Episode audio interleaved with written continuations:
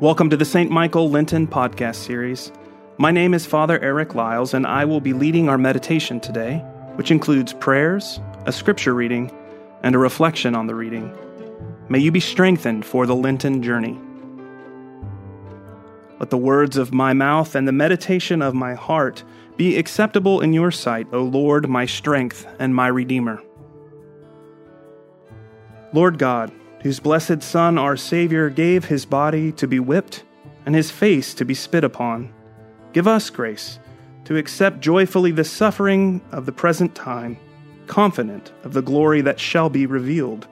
Through Jesus Christ, your Son, our Lord, who lives and reigns with you and the Holy Spirit, one God, forever and ever.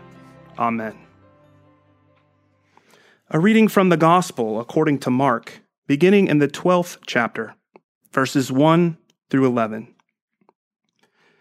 Then Jesus began to speak to them in parables.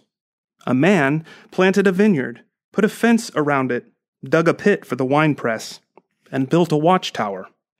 Then leased it to tenants and went to another country. When the season came, he sent a slave to the tenants to collect from them his share of the produce of the vineyard. But they seized him and beat him and sent him away empty handed. And again he sent another slave to them. This one they beat over the head and insulted. Then he sent another, and that one they killed. And so it was with many others. Some they beat, and others they killed. He had still one other, a beloved son. Finally, he sent him to them, saying, They will respect my son. But those tenants said to one another, This is the heir. Come, let us kill him, and the inheritance will be ours. So they seized him, killed him, and threw him out of the vineyard. What then will the owner of the vineyard do?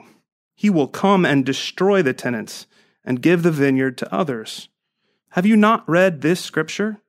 The stone that the builders rejected has become the cornerstone. This was the Lord's doing, and it is amazing in our eyes.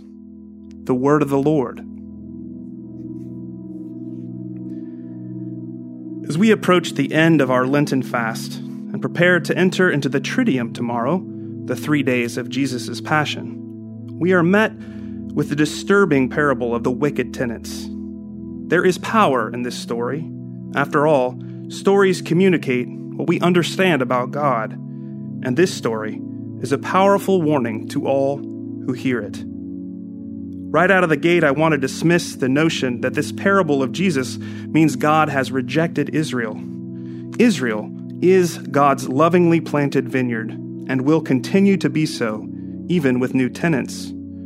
Time after time in the Old Testament, God is unable to completely reject Israel, his chosen people. God has promised that God will be faithful to Israel, even when Israel is unfaithful to God. Most of the warnings from the prophets about destruction and abandonment are used to hopefully help people get back on the right track. But there seems to be no room for repentance in this parable for those in Jesus' hearing.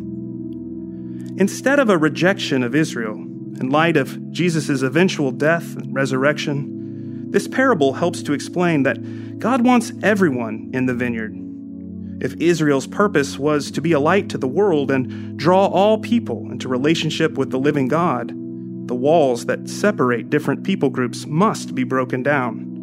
Those overseeing God's vineyard have failed to live into their charge, so a new world order must come to be. The idea that the temple and its religious political structure are to be replaced is indicated by the language of the stone that was rejected becoming the chief cornerstone. The foundation of the New World Order is built upon Jesus, the Son, the one that has been rejected. And this foundation is sure, lasting into eternity, helping humanity to find its correct place and relationship with our Creator. This parable frightens me because one way to read this story is to see that you and I have been given charge over God's vineyard today. Are we giving to the owner, that is God, our first fruits? What is due in response to the loving gifts that God has given to us? Are we also rejecting God's prophets among us today, those calling us to take care of the soil, the water, the air, so that God's vineyard might continue to thrive. Approaching these next three days, we ritually remember and reenact Jesus' passion. I hope we will repent of all behavior that keeps us from living in right relationship with God, with our neighbors, and with this earth, our island home. I hope that by turning away from those things that keep us separated from God and each other, we will be renewed in our charge to be stewards of God's vineyard, of God's creation. Let us joyfully give to God what belongs to God, listening to those who speak God's words to us, and be the people God is calling us to be. Amen. Let us pray together in the words that our Lord has taught us. Our Father, who art in heaven, hallowed be thy name. Thy kingdom come, thy will be done, on earth as it is in heaven.